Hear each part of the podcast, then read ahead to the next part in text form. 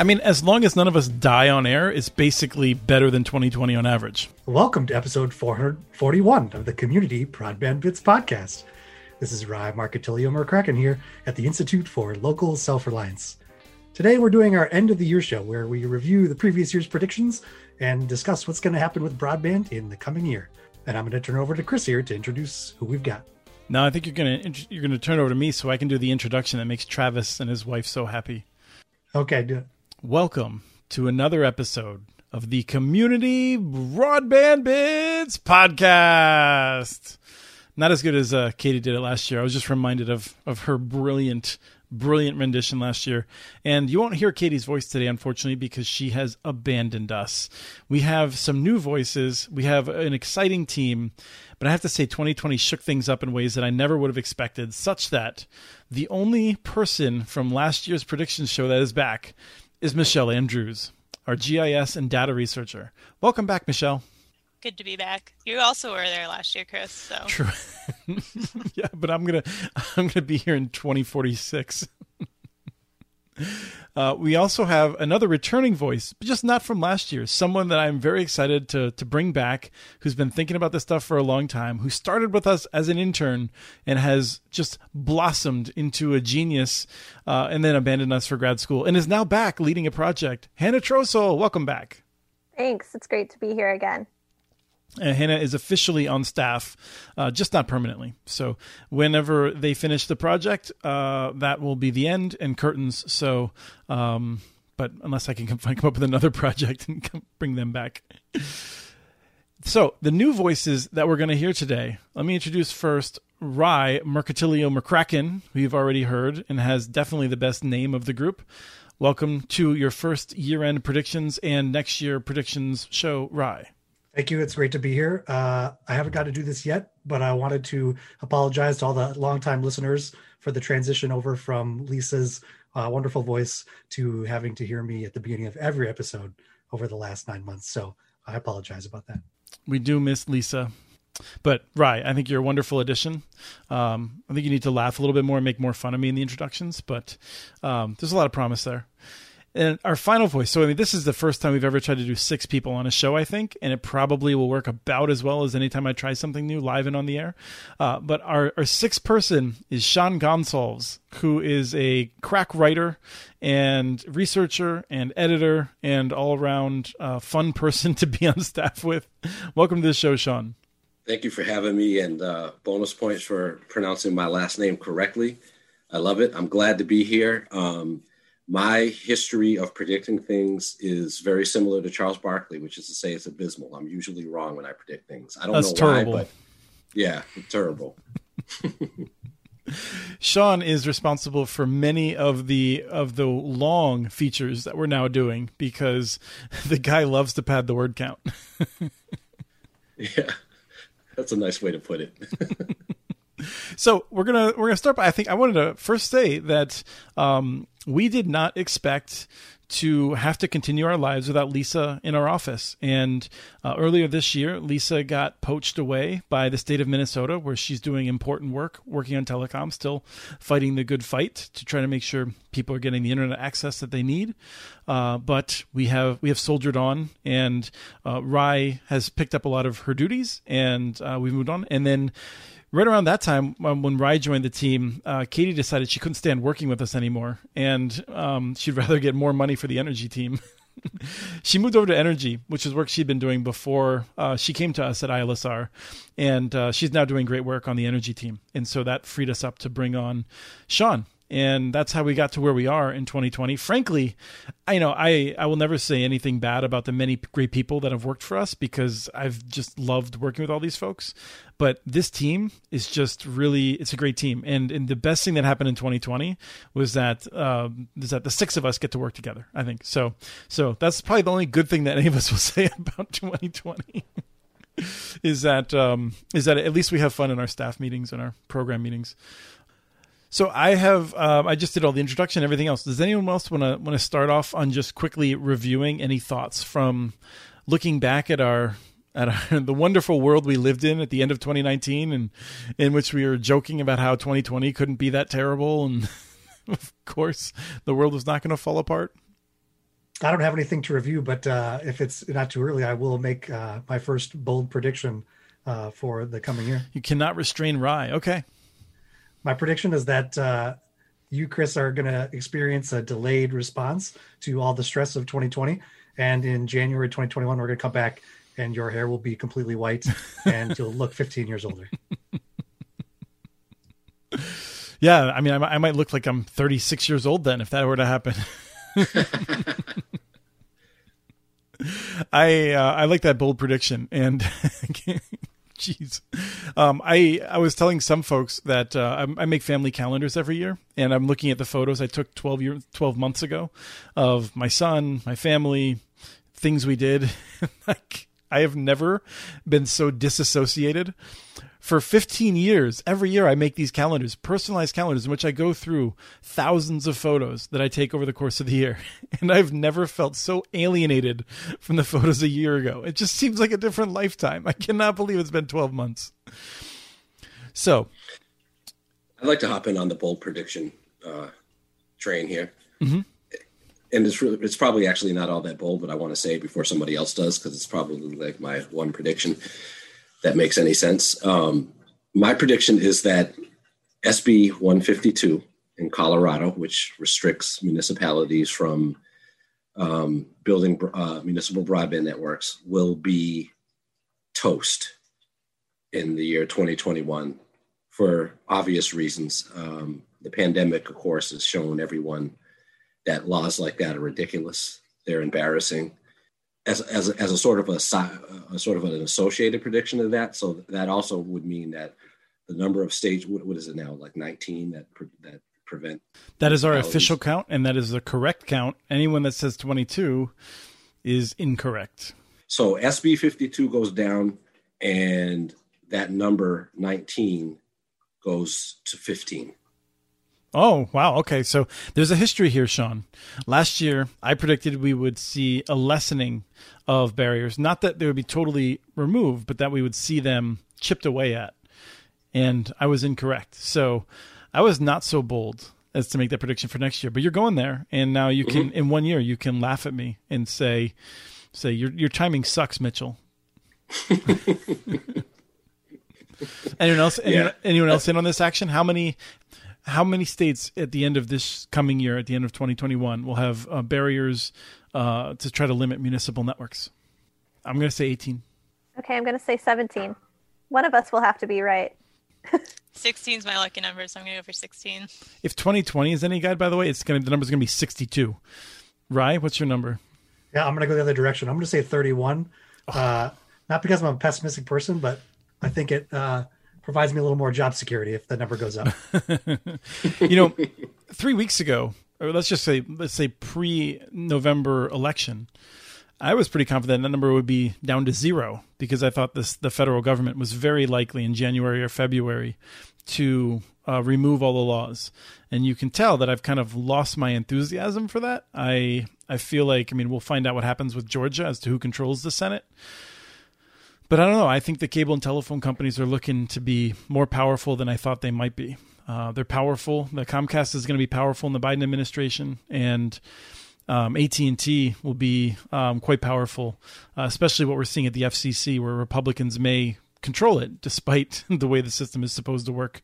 Um, so, uh, so anyway, there's there's your range of of folks um, that, that say it. Uh, I want to I want to go back and say that Lisa made a prediction last year related to this, which was that she predicted several states would follow Connecticut's example and make it easier for municipalities to build networks by making it easier for them to be, get on poles, uh, whether it was free or not. And I thought that she was uh, visiting Crazy Town. And in fact, I was right. Uh, I don't think we have any record of any state trying to make it easier for municipal networks to, to build networks on poles. Georgia is, is trying to make it easier for I S Ps to hop on poles. Right. One, uh, one, one buck per year per poll thing, but uh, we'll see. Yeah. I'd be very curious to see if that leads to more investment in those areas. Um, that's uh, the Georgia co-ops proposed that, and it's been accepted by their Public Service Commission. So the uh, there were predictions made on co-ops and the number of co-ops. And um, it's hard to say. We can't really judge them because when Katie left, we stopped tracking it. Um, and, and this is something we're going to pick up again as we're able to um, add a little bit of staff capacity in, in twenty twenty-one. But we have not been able to um, resume tracking that as we are um, all trying to figure out what works best for this team uh, in terms of uh, how we divide the workload. So that's something that's just been temporarily uh, dropped. But um, we can say confidently that the number of of electric co-ops is still growing, uh, not as rapidly as we thought it might, um, and probably not as rapidly as it would if the Rural Digital Opportunity Fund was correctly administered. But the F C C seems to have royally screwed the pooch on that one, and a lot of electric co-ops that were trying to get in uh, may have been iced out. Uh, perhaps by entities that were specifically bidding in those areas to prevent them from being able to build networks. And conspiracy alert, uh, there are some folks that I think have some good reason to believe that some of these areas might not even be built. It may have just been a, an opportunity to try to deny funds to anyone so that uh, some folks would be able to focus on uh, just picking off the, the cheapest areas to build and preventing uh, subsidized competition. So we're going to see what happens in the early part of twenty twenty-one. And this is something I'm very fascinated by because I have no idea what's going to happen next there. Yeah, I was going to ask you, Chris, what you thought. Uh, are we just going to find out a lot more once that quiet period ends here at the beginning of, at the end of January? Or are we going to have to wait a little longer to see what goes on? I think that the quiet period will end and a number of these consortiums will remain quite quiet. you know, I think they're not going to have a reason to speak up. The, the question is, um, by February fifteenth, a lot of these companies have to demonstrate to the Federal Communications Commission that they have the money, which means that banks are going to loan them money that will uh, be the, the main source of funds for these for the builds in these areas. And if they have the money and they have a plan for technology the F C C thinks is not totally Looney Tunes, then uh, then they'll be able to move forward and unlock those subsidies. And this is the next big issue, is whether Congress intervenes before then to say, well, the F C C has screwed this up and y'all need to fix it. Or if the F C C will have to decide, will we be embarrassed today by admitting that we got the auction wrong? Or are we going to start writing checks every month to these folks and hope that they somehow pull it off, or that nobody notices when we admit that they got it wrong and and they can't do it? Um, but I would really like to see the F C C just own its errors and make sure that they have an auction that has integrity. Can I hop in and ask another question here? Who's doing um, this interview? You are. Uh, you've been doing this sir, for... Sir. Uh, yes, sir. I've been watching yeah. too much Charlie Brown. Sorry. You've been doing this for roughly three decades at this point, and I'm curious if... Breathing. So the auction, the auction ended a little more than two weeks ago or whatever. Um, have you ever seen something like this happen before, where an auction ends and we're confused and it's two weeks later and we're still just as confused about what happened? I haven't, but I, you know, I'm, there's so few people in this space that, that bother to try to make it accessible for other people that um, I think for a lot of us, it's hard to know what happened in the past regarding this. Part of what we're seeing, I think, is what happens when you put sunlight on something that's never had sunlight on it before. Usually people weren't paying attention to this before, except for insiders. And one of the things we're desperately trying to do right now is to make sure that other people are aware of this, that people in these areas are, are aware of what's happening. So I guess I can't really answer your question. I don't want to say no, but I can't think of an example. One thing I also want to credit Katie with is that she thought we'd see a lot more interesting partnerships from the electric co-ops, and we're seeing that. Um, we've certainly seen a number, and in fact, just in Georgia, there's several co-ops par- partnerships. You know, one's with Windstream that I'm not particularly uh, excited about. you know, I like to see small local companies getting some of these partnerships, but but there's just a lot of different opportunities, and I think that's pretty exciting that there are innovative models moving forward. Let's talk about Windstream for a second, because you had a prediction before we got on the show about the future of Windstream and how R D O F is maybe bringing it basically back from the grave. I guess I should say that that's not an original prediction of mine. Uh, one of the, the folks that that monitors this space closely had made that comment to me that that he thought Windstream would come out of bankruptcy really strong. Um, I mean, the whole bankruptcy issue with Windstream, I didn't fully get. It was a totally different situation than Frontier. You know, Frontier was a was dead man walking for years, and everyone it, it was like a pool of how long it would take Frontier to to fall into this. Windstream was different circumstances that I don't fully understand, but Windstream will come out with more money and a plan that seems likely to work, according to some people that are paying closer attention than me. So, so yeah, I think with the R D O F money, I would not predict the doom and gloom for all of the Windstream areas that I would for all of the Frontier areas. I feel really bad for folks in West Virginia. I think Senator Capito is right to be livid that uh, the federal government has decided to throw more cash at Frontier to do terrible things in West Virginia. So I want to I want to poke Michelle because I haven't heard her voice in too long. And and going over some of these older predictions, was there anything else that, that stood out to you from what we did a year ago?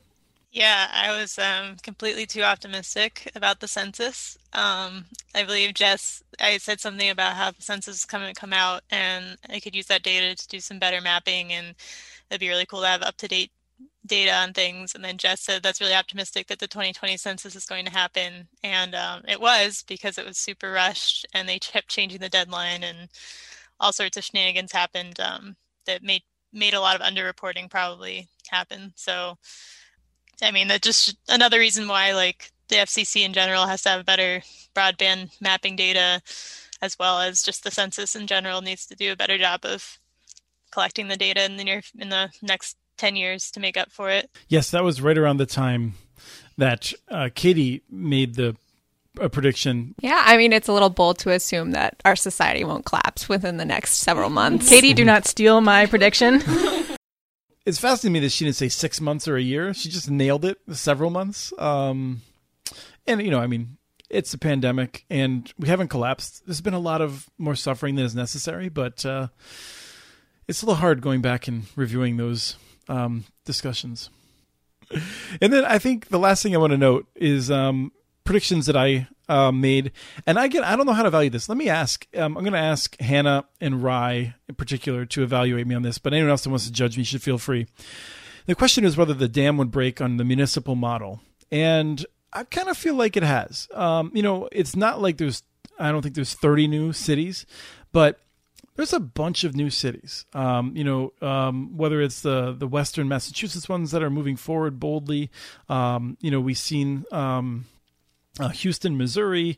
Um, there's several that are starting in Texas, it looks like. Um, you know, there's there's actually multiple in Utah, even though Kaysville got set back a little bit. Um, there's there's a, and, and like Quincy, Massachusetts is now ta- is is like seems like moving forward. Redding, California. Um, you know, I, we're actually our job is to do a better job of knowing exactly how many there are, and we have to go through our notes to update our map. But I don't know. I feel like the dam didn't break, but it's It's sure got big cracks in it. Yeah, I think so. I think it'll be exciting to see what happens over the next year.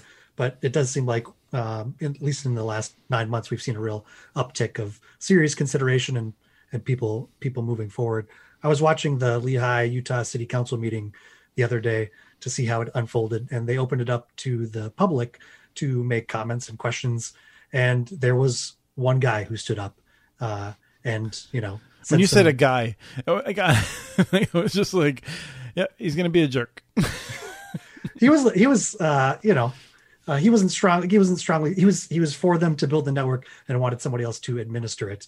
Uh, but then, you know, they expected, I think, a little more of a tsunami, and he sat down and they said, okay, I guess that's the, the end of the public comment and we'll move forward. And then they, they voted uh, in favor. Ah, see, I was assuming that it was someone who'd be vituperously opposed to it. And um, it's often what we see, but mm-hmm. yeah, the fact that it's not even controversial um, or interesting, I guess, is in some ways useful. I mean, I would like to see people super excited about municipal broadband, but I will take, um, you know, people just being bored by it because it's so obvious to them that the city should do it. Hannah, what do you think? Is this just a matter of me trying to pretend that I got it right when in fact I didn't? No, I think... I think you may have it right. I mean, you did qualify it and say that the, the dam hasn't fully broken. Just you you have large, large cracks in there. Um, I'm excited to see where it goes in the next couple years. I mean, we've seen people talk about municipal broadband now um, in the tribal broadband space. Well, yeah, this is actually, I mean, we could just, we can do a little foreshadowing. What is happening in the tribal broadband space, Hannah? Previously, our sense was that there was between ten, maybe twenty tribes that actually had tribal broadband networks that they were operating that were being deployed. Um, you're about to publish research about this. Can you give us a little hint as to what the number is closer to? Uh, yeah, it's definitely more in the thirty to forty range, I would say. And I feel like that ten number probably comes from the number that are E T Cs, eligible telecommunications carriers. Um, I believe there's that number's only in the teens as far as um, tribally owned broadband networks. Is that a, a faucet running behind you? Do you have a, do you have like a waterfall in your in your room where you're recording there? Uh, oh no, that's my uh, that's my waterfall. Oh my goodness! I was gonna say, is that soothing uh, for you, Sean? it it actually is soothing. See, it, it's coming. See those mountain that mountain range. It's it's it's the faint sound of that. Uh, I actually. I actually moved rooms because there's a cat water fountain in my main office. So I did not want that in the background. Look at what twenty twenty has done to us, once proud people. Um, the other thing that I would I would note is that um, I cynically predicted that broadband discussions in public policy would be focused almost entirely on rural areas. And I think I was wrong, wrong, wrong. The U S House proved me wrong. I think um, Representative Clyburn and uh, Representatives Anna Eshoo, others, uh, made sure that when the House decided to get into broadband legislation, that they crafted a bill that would improve broadband access, uh, both like in terms of infrastructure for some urban settings, and also um, more than a billion dollars of digital inclusion money. So I am so thrilled to have seen that. And now we're all really hoping that that makes its way into twenty twenty-one and into legislation that uh, the new president signs. So I'm glad to have been wrong about that. I think we really need to have a balanced discussion about how to connect people. So any comments on, on that dynamic from this past year? I still think that the, uh, I mean, you're right to to, to point to uh, that, that legislation in Clyburn. I, I still think a lot of the coverage that you see, broadband expansion, is very much focused in rural areas, which I think it's not a stretch to say that expanding rural broadband um, can be seen as kind of like a code word as well, you know, when you get into the politics of it all. In terms of the, you know, the folks who live in these areas. Being white, being yes. assumed to be white, because assumed, many of them yes. are in fact not white. Right. It's also been heartening to see the amount of uh, work and the efforts being launched by uh, maybe we would say non-traditional actors to bring uh, broadband coverage to urban areas. I'm thinking of all the kind of neighborhood-wide or community-wide or school district-wide Uh, free uh, wireless networks that have cropped up in places like Providence and Pittsburgh and San Antonio and um, San Rafael and San Rafael. And these, you know, nonprofits who are stepping up to the plate with a lot of help from local government and setting these things up in relatively short order and bringing, you know, good, decent broadband coverage to the people who need it most in their communities. Yeah, I think that's one of the stories that's been lesser told that we'll see more of. I, I would predict that we'll see more of those stories because there are so many schools that are right now building networks or have a partnership to deliver services. And unfortunately, this isn't entirely good. Um, the challenge is that if the school district is building a network to connect kids, uh, well, that's terrific. We desperately need to make sure that the kids have access. But it means that a uh, family that does not have children in the school um, or, you know, retiree uh, living on a fixed income uh, may not have coverage and may see less likelihood of getting proper investment to solve that problem when the kids' problems are taken care of. And so, you know, I think it's worth remembering that the schools are responding to failed leadership at the local level, failed leadership at the state level, failed leadership at the federal level, and it's they need to take action, but it's uh, it's because of failure. Um, and and I think that's just really frustrating.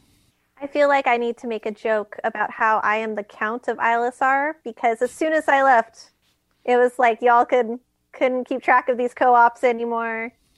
Oh, I disagree. I think Katie did a great job. Um, it's a no, hard Katie job. Katie did a great job until she left. yeah, yeah. She. I mean, once she joined the energy team, she did a crap job of counting our co-ops for us, frankly. Very disappointed. She hasn't come to any of our meetings. Oh, just terrible. Um The um, while we're talking about the education networks, I don't know. I, I want to ask everyone their favorite story of this past year, and um, not. I know that Sean isn't prepared for this, but um, some of the rest of you may have given that a thought. Uh, but my favorite story is Chattanooga. Um, I you know I I can have a second favorite. I'm going to go first and last in this. So my first favorite one is Chattanooga, and the fact that they're extending uh, fiber broadband, very high quality services to seventeen thousand families, all the kids in the free and reduced lunch program. I'm hoping that not only will this be great for them, but we'll see research coming out that will that will be surprising for people that aren't us um, in terms of how many benefits this creates, in terms of, of additional benefits for these families and and lower lowered costs for government programs and maybe services. These families. Um, and so I just, I'm so thrilled, and also gave me an opportunity to talk to Deb a little bit more this year, Deb Sosha, who just is continuing to do great work in Chattanooga, along with many other great people who are on staff at her organization and working for various parts of the city. So that is, uh, I think, one of my favorite stories of twenty twenty. Who else is a favorite story? Does Ry's turkey story count? Because that, man, is, is, is, is a, if anyone who sees this, who hasn't read it, needs to read that. Oh man, I was hoping that we wouldn't bring that up. I was I was also going to say that story, but I didn't want to be the one to, to bring it up. So you didn't want to be was... a jerk. Yeah. All right, Michelle, what's your favorite story? I don't know if I have a specific favorite story. I just think that the like conversation this whole year about like and how much more aware people that have broadband are becoming of people that don't have about with bro- broadband and like how that's affected their lives, both in so many ways, especially because of the pandemic. But I mean, it was a problem previously, but it's so much worse now, um, both education and communication and just being able to maybe even order groceries online if you needed to do that. Um, so I just think that that is one of the silver linings of the pandemic in general, of all these stories that we have about people like the school districts specifically, but just in general, um, more people being more aware and working towards it for their communities is pretty cool. It is far easier now to explain to people why upload is important. Yeah. That's nice. And I think that part of that discussion as well that I think N D I A has also been doing is like the education aspect behind actually using the internet, and the digital literacy part has been become more important, I think, and that's been more of a conversation. Like I made a prediction last year that it wasn't going to be much of the election conversation, and it became a little bit more so um, with the pandemic. So, oh, can can I just um, make an addendum to? Uh, so, in addition to you know Ry's turkey story, which again is fabulous, but and posted around ser- Thanksgiving. Yeah, but in all seriousness, actually, Ry's story on Olneyville neighborhood, and I mean, obviously, you guys have forgotten more stories than I've read into the archives, but the, his story on the Olneyville neighborhood in Providence, Rhode Island is is really interesting just because of, to my mind, the collaborations, the nonprofits that came together, the way they tackled it. And unlike in many instances with, you know, as a result of the pandemic, where there's a lot of effort being put into, as you pointed out, Chris, connecting kids to schools, with Olneyville, they really looked at it through a healthcare lens, which I think, you know, is a is a is a broader one. And so anyway, I think that story was, was it, so far for me has been at least one of my favorites, just because of that unique approach and, and, and, and vision. I think that's a, it's a very good point. And the part that I really liked about that story also was, is the honesty that Jennifer Hawkins had in terms of one of several people building gap networks who told us that may not have done it if, if she understood the challenges when she started. And I think that commitment to see something through, even when it gets really hard, uh, that's something we need to have more of. And I think there are a lot more stories out there like that that are getting ready to, you know, uh, unfold in, in a similar way. Um, and I'm excited to see those kind of um, blossom over the next, you know, six months to a year as well. Yes, and I and I feel like the hope in some ways is that that creates a, a local, uh, an infrastructure of people that, you know, the Wi-Fi is not going to solve everyone's problems, and they're well aware of that. And now the next step will be, okay, how do we force the city and the state to put real money into this to actually solve the problem? And and I think for people who might be looking at that and saying, yeah, but it's Wi-Fi, it's not going to be perfect. It won't be, but it's it's not the last step. These are people that are motivated, they're competent, and they're, I think, pretty um, pretty impressive. So I like that term, you uh, that infrastructure of people. I think that's well put. So Hannah, favorite story? I don't really have a favorite story. Um, Hannah's favorite story is graduation. Yes, that is uh, surviving the last half of a semester, suddenly online, moved to a different state, um, in a different time zone. Yes, that is my, my favorite story. But no, um, I really... Um, appreciated over this this summer and this fall, being able to, to interview folks involved with um, tribal broadband and learn about all the different ways that it's being adapted and used and all the different um, applications of it, like Michelle was saying. Just that has become a very big part of the story this year. And Ry? Uh, I think my favorite story of the last year was what happened with the New Hampshire Electric Cooperative. In June, a, uh, a vote fell short by two percentage points to add broadband to the cooperative's charter. Uh, less than a week later, the board voted unanimously to create a separate entity to pursue broadband projects for the eighty-five thousand plus uh, members of the cooperative.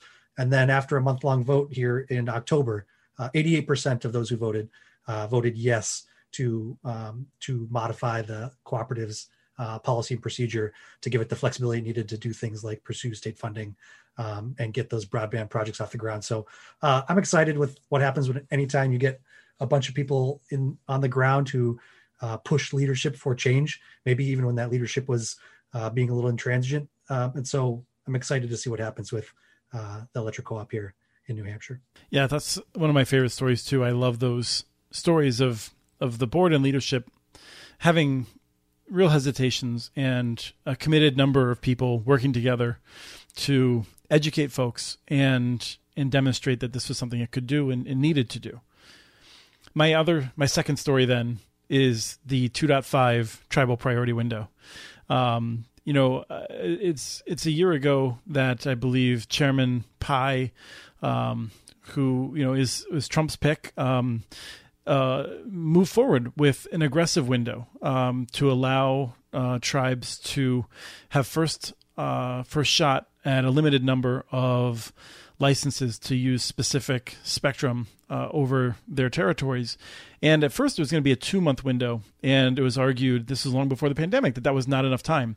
And uh, I would say that many of us did not expect Chairman Pai to lead the way to have an expanded window of six months. And he did. And I, I think that is a real uh, commendation to him. Um, and it, the the F C C was assuming that it would see like ten to twenty tribes apply. I think in the end it was over one hundred fifty um, because of the hard work, again, of a, of, a, of a small number of people that went out and worked with the tribes. Um, I think it could have been well over two hundred uh, if we had not had the pandemic. Many tribes were just unable to take advantage of this during a, during a period in which they had very poor connectivity and they were trying not to engage in risky behavior, so they couldn't do some of the information sharing.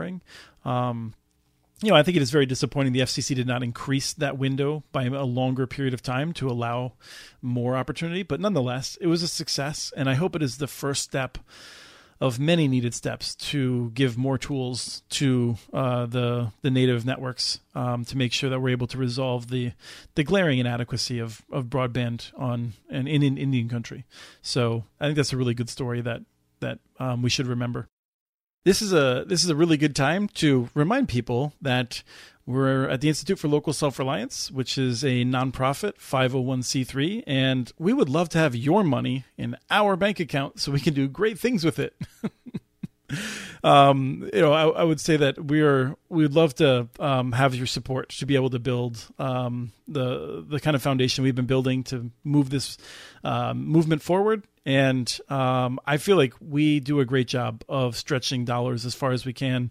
Uh, we have all kinds of interesting content. I think we've we've demonstrated that, and we'd love to have your support. Um, you know, for people who, who are tapped out because uh, you've given all your money to struggling local businesses, I support you. I'm with you. I'm glad that you're supporting those local businesses. Um, you can also give us great podcast reviews. Um, we have several good podcasts: Building Local Power, Local Energy Rules, the Composting Podcast, and then we have some great podcasts which are produced by this team, which have my voice in them a lot of the time. Um, Community Broadband Bits and uh, the Connect This show. Uh, so, you know, um, tell your friends, uh, tell people on whatever Apple's calling its its app today. Um, call them on, tell them on Stitcher and Google and all those other platforms. And uh, hopefully this has been the most fun pitch you've heard for support for many of the podcasts you're listening to uh, at the end of this season. Thank you so much. We we just we appreciate that you're giving us your time. And uh, with that, we're going to come back to the show. So let's roll through. I want to ask if there's any more predictions. And I specifically want to ask Michelle. I'm going to put you on the spot. Um, the F C C They're going to do new maps? Are we going to have good, accurate data rolling in in one year's time? Uh, supposedly, we are supposed to have more accurate maps, um, but I don't know if the timeline has changed with the pandemic, like in their like how they're rolling it out, but also just the fact that it's still mandatory for the companies to report it, and there's not like a lot of error checks on the other side of like if this company is actually providing service in that location. Um, like they're supposed to be more accurate instead of just by census blocks, but um, we'll see, because I think that that's I think that's the main weakness in the F C C data is it's not spatially explicit, but it also isn't checked um, from year to year or month to month, six month period. So is it going to happen? Um, it's supposed to. It's supposed to. That's a real dodge. We're going to remember I, that. Next I don't year. think it's going to. Honestly, I think that I think if it's going to, it'll be six months to a year after they said. They're supposedly the next data set is going to be that way, but I don't. I don't see it happening. I am very pessimistic about the F C C right now, um, in part because I'm worried that Mitch McConnell will remain the uh, Senate Majority Leader, and it will basically prevent A, the the Biden administration getting its picks on the F C C, which would then leave the F C C deadlocked and rudderless effectively, which to me suggests that we would not see any of these good things happening, unfortunately. So that's what I worry about. I do I do have one prediction, though, that might be in left field, but um, I do see maybe the shenanigans with the R D O F and other like rural broadband funding maybe being Uh, like being able to call it out being a little more easier in the next year, because I think a lot of people are moving to more rural areas with their jobs going more remote, and they want those connections. So I think that there might be more political push if more people are actually doing that. I don't know if that's really going to be a huge migration um, in the coming year, but I think that that might be a good thing to predict. I think that's a, a solid prediction. I mean, especially uh, in the New England area, perhaps, as we see New Yorkers. Uh, that was probably really terrible. Ry is just not able to speak now because Hardy's laughing. Um, moving out of the city um, and up toward Boston. Yeah, we've seen we're seeing a lot more um, New York license plates uh, here on Cape Cod. That's for sure. Uh, I'm I'm I'm gonna I'm gonna relate a prediction that we heard from our wonderful Connect This show that Ry's been producing uh, on the Open Access show, which was just a, a great debate. Um, Jeff Christensen predicted that we would see a new application on open access networks, uh, probably in Ammon, I'm guessing. Uh, that would be something that's new and different that we haven't seen on networks before. And so I want to come back and evaluate that. And, uh, and just I'm excited about that because we've been waiting for this for a little while. Um, that's exciting. And actually, one of my predictions is we're going to have a lot more Connect This episodes. Connect This, because it's just so much fun. Yeah, those have been a lot of fun to listen to, and I'm glad we're doing them. And it's the one prediction you have the most control over, too. So that's, that works out well. There's going to be four episodes in like the second week of January just to prove myself right. So I got to win. I do think we're going to see more Muni and open access networks. Let's say, you know, it's hard to say. I mean, in some ways, I'm going to make a prediction, which is something that would have already happened, but we wouldn't know it yet. And that said, I think we will see twenty new networks, new municipal networks. Hmm. That would include cities that are getting a network that's expanding into them from, like, you know, if Chattanooga were to expand, if it was permitted to, for instance. Um, but I predict we'll see twenty new communities that have municipal fiber networks. Many of them will be their own, and several of them are going to be open access. Um, and and I think it could well be beyond that, frankly. Um, I think there's a lot of enthusiasm out there, and it's an exciting time. I'm also excited to see um, more and more counties partnering with electric co-ops uh, to get projects off the ground. I feel like we saw a goodly number of those, especially in the second half of this year, and that kind of momentum is going to continue into twenty twenty-one. I would love to see more of the, the conduit model that West Des Moines has pioneered with Google Fiber, but um, there is a lawsuit that Mediacom has filed to challenge it. And uh, the lawsuit basically alleges that the way it's being funded is improper. And so um, there'll be a little cloud hanging over that for a little bit, I guess, which is disappointing because it's a really good model. And I think it deals with the concerns a lot of cities have with not wanting to offer their own services. Let me ask, I'm going to put everyone on the spot to just ask, in one year, are we going to be excited at what the um, the Biden administration and the new Congress accomplish in broadband? Or are we just going to be frustrated Um, and let's assume that they're going to do something, but is it going to be something where we, we're excited about it, or are we just going to say we could have done so much more and we just didn't get it done? Yes, I, I'm I'm fully in the camp that they'll do something and it will be underwhelming. I think that's probably a pretty safe bet, Sean. Uh, I'm going to say they're going to do something and it's going to be uh, maybe not as much as we all would like, but it's going to be some real good forward progress. I think it's going to be robust action, whatever that ends up looking like. I feel like it will be... Uh, I'll, I'll be more optimistic at this time next year. That's a good way to phrase it. Go ahead, Hannah. I was just going to say, I'll say it'll probably leave us frustrated. So the opposite of Ry. I, I'm torn because I think that there's just like a lot of other things that need to happen in the next year. Um, broadband is connected to a lot of those issues, and like having more access will help a lot more people with those issues. But I think that with this cabinet picks and like the people that he's, so I think five G is going to be the way they're going to go or something like that. Oh, and so we'll be a little more frustrated. We almost made it through a show. I'm sorry. I'm sorry. I couldn't help it. But that's, that's where I'm my camp. I think it'll be, we'll be frustrated, but maybe some progress in, in some areas. You know, honestly, I feel like whether I'm feeling optimistic or pessimistic a year from today, it will probably have more to do with my mental state that day than, than the actual legislation that's passed. So, um, uh, but I, I do think I, I, I would say that when uh, Sean's been doing great work detailing this uh, Affordable Accessible Internet for All Act, and uh, it's hard for me to believe that there'll be anything that ambitious that's put forward. I think I'm where Ry ends up, which is that like it will be something that is less ambitious, but um, I think it could very, very well move the ball down the field. And and frankly, we're going to do what we can. You know, like we're here. And and we might be frustrated, but like we can't determine what the Biden administration is going to do. We are going to do everything we can to work with anyone. Um, you know, I, I was just thinking like, you know, I would work with a with a Reuben sandwich if I thought it would result in uh, more access. I, one of the things about our team, I think, is that we we don't have a big ego about the work that we do.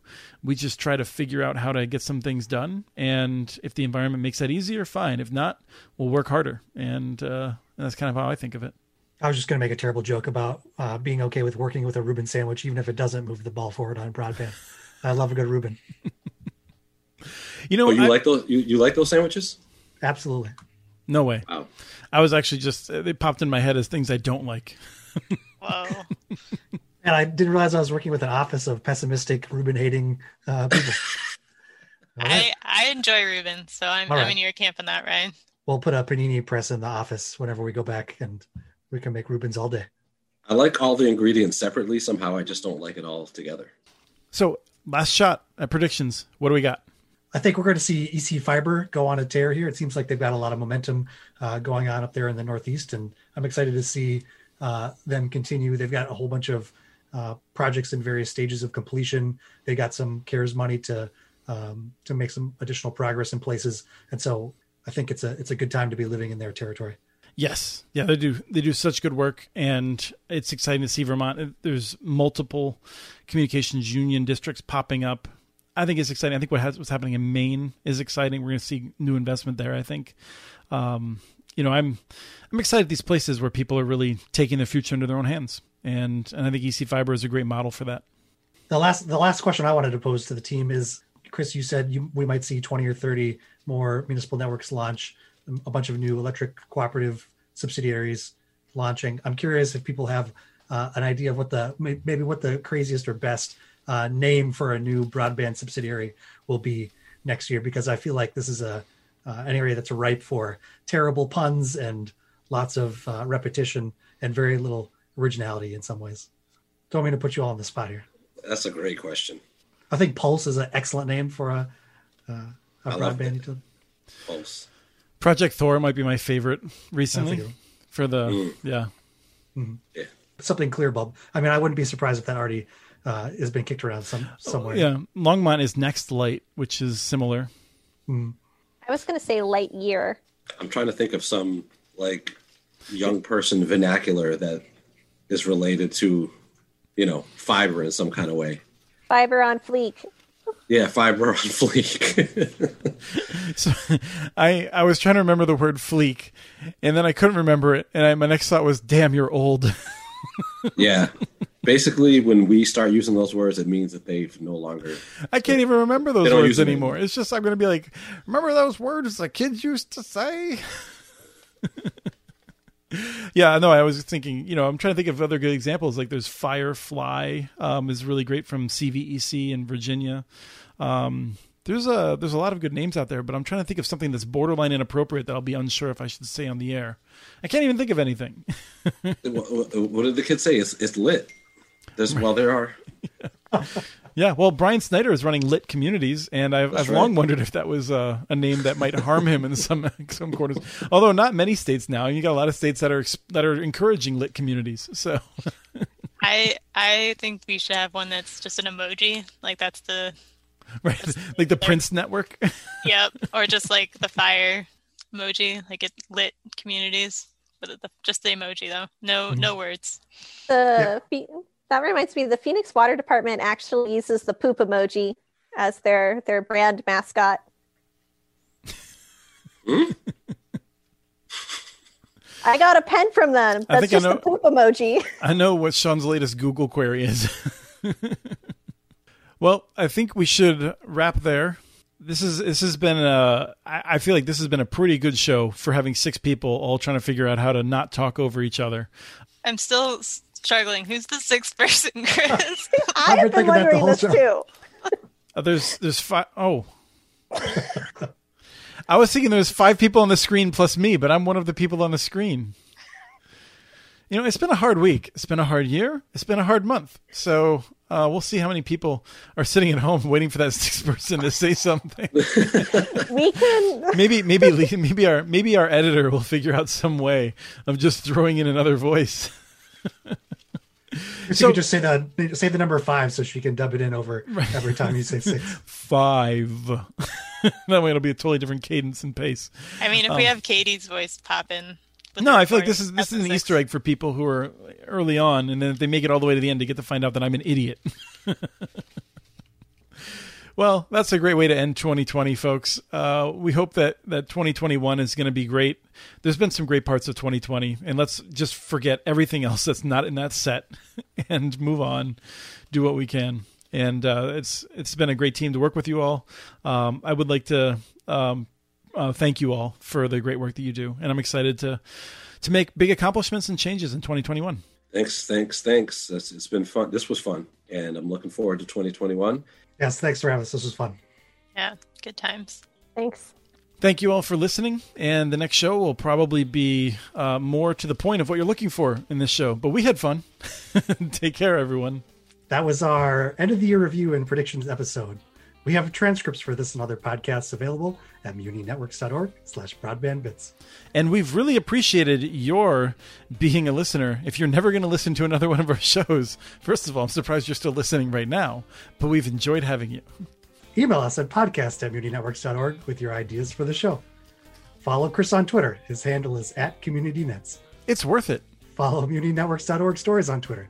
The handle is at muninetworks. It's all right. Subscribe to this and other podcasts from I L S R, including Building Local Power, Local Energy Rules, and the Composting for Community podcast. You can access them anywhere you get your podcasts. Look for the ones that I'm on. You can catch the latest important research from all of our initiatives if you subscribe to our monthly newsletter at I L S R dot org. While you're there, please take a moment to donate. Your support in any amount keeps us going. Thank you to Arnie Hughesby for the song Warm Duck Shuffle, licensed through Creative Commons. This was episode four hundred forty. Of the Community Birdman Bits podcast. Thanks for listening.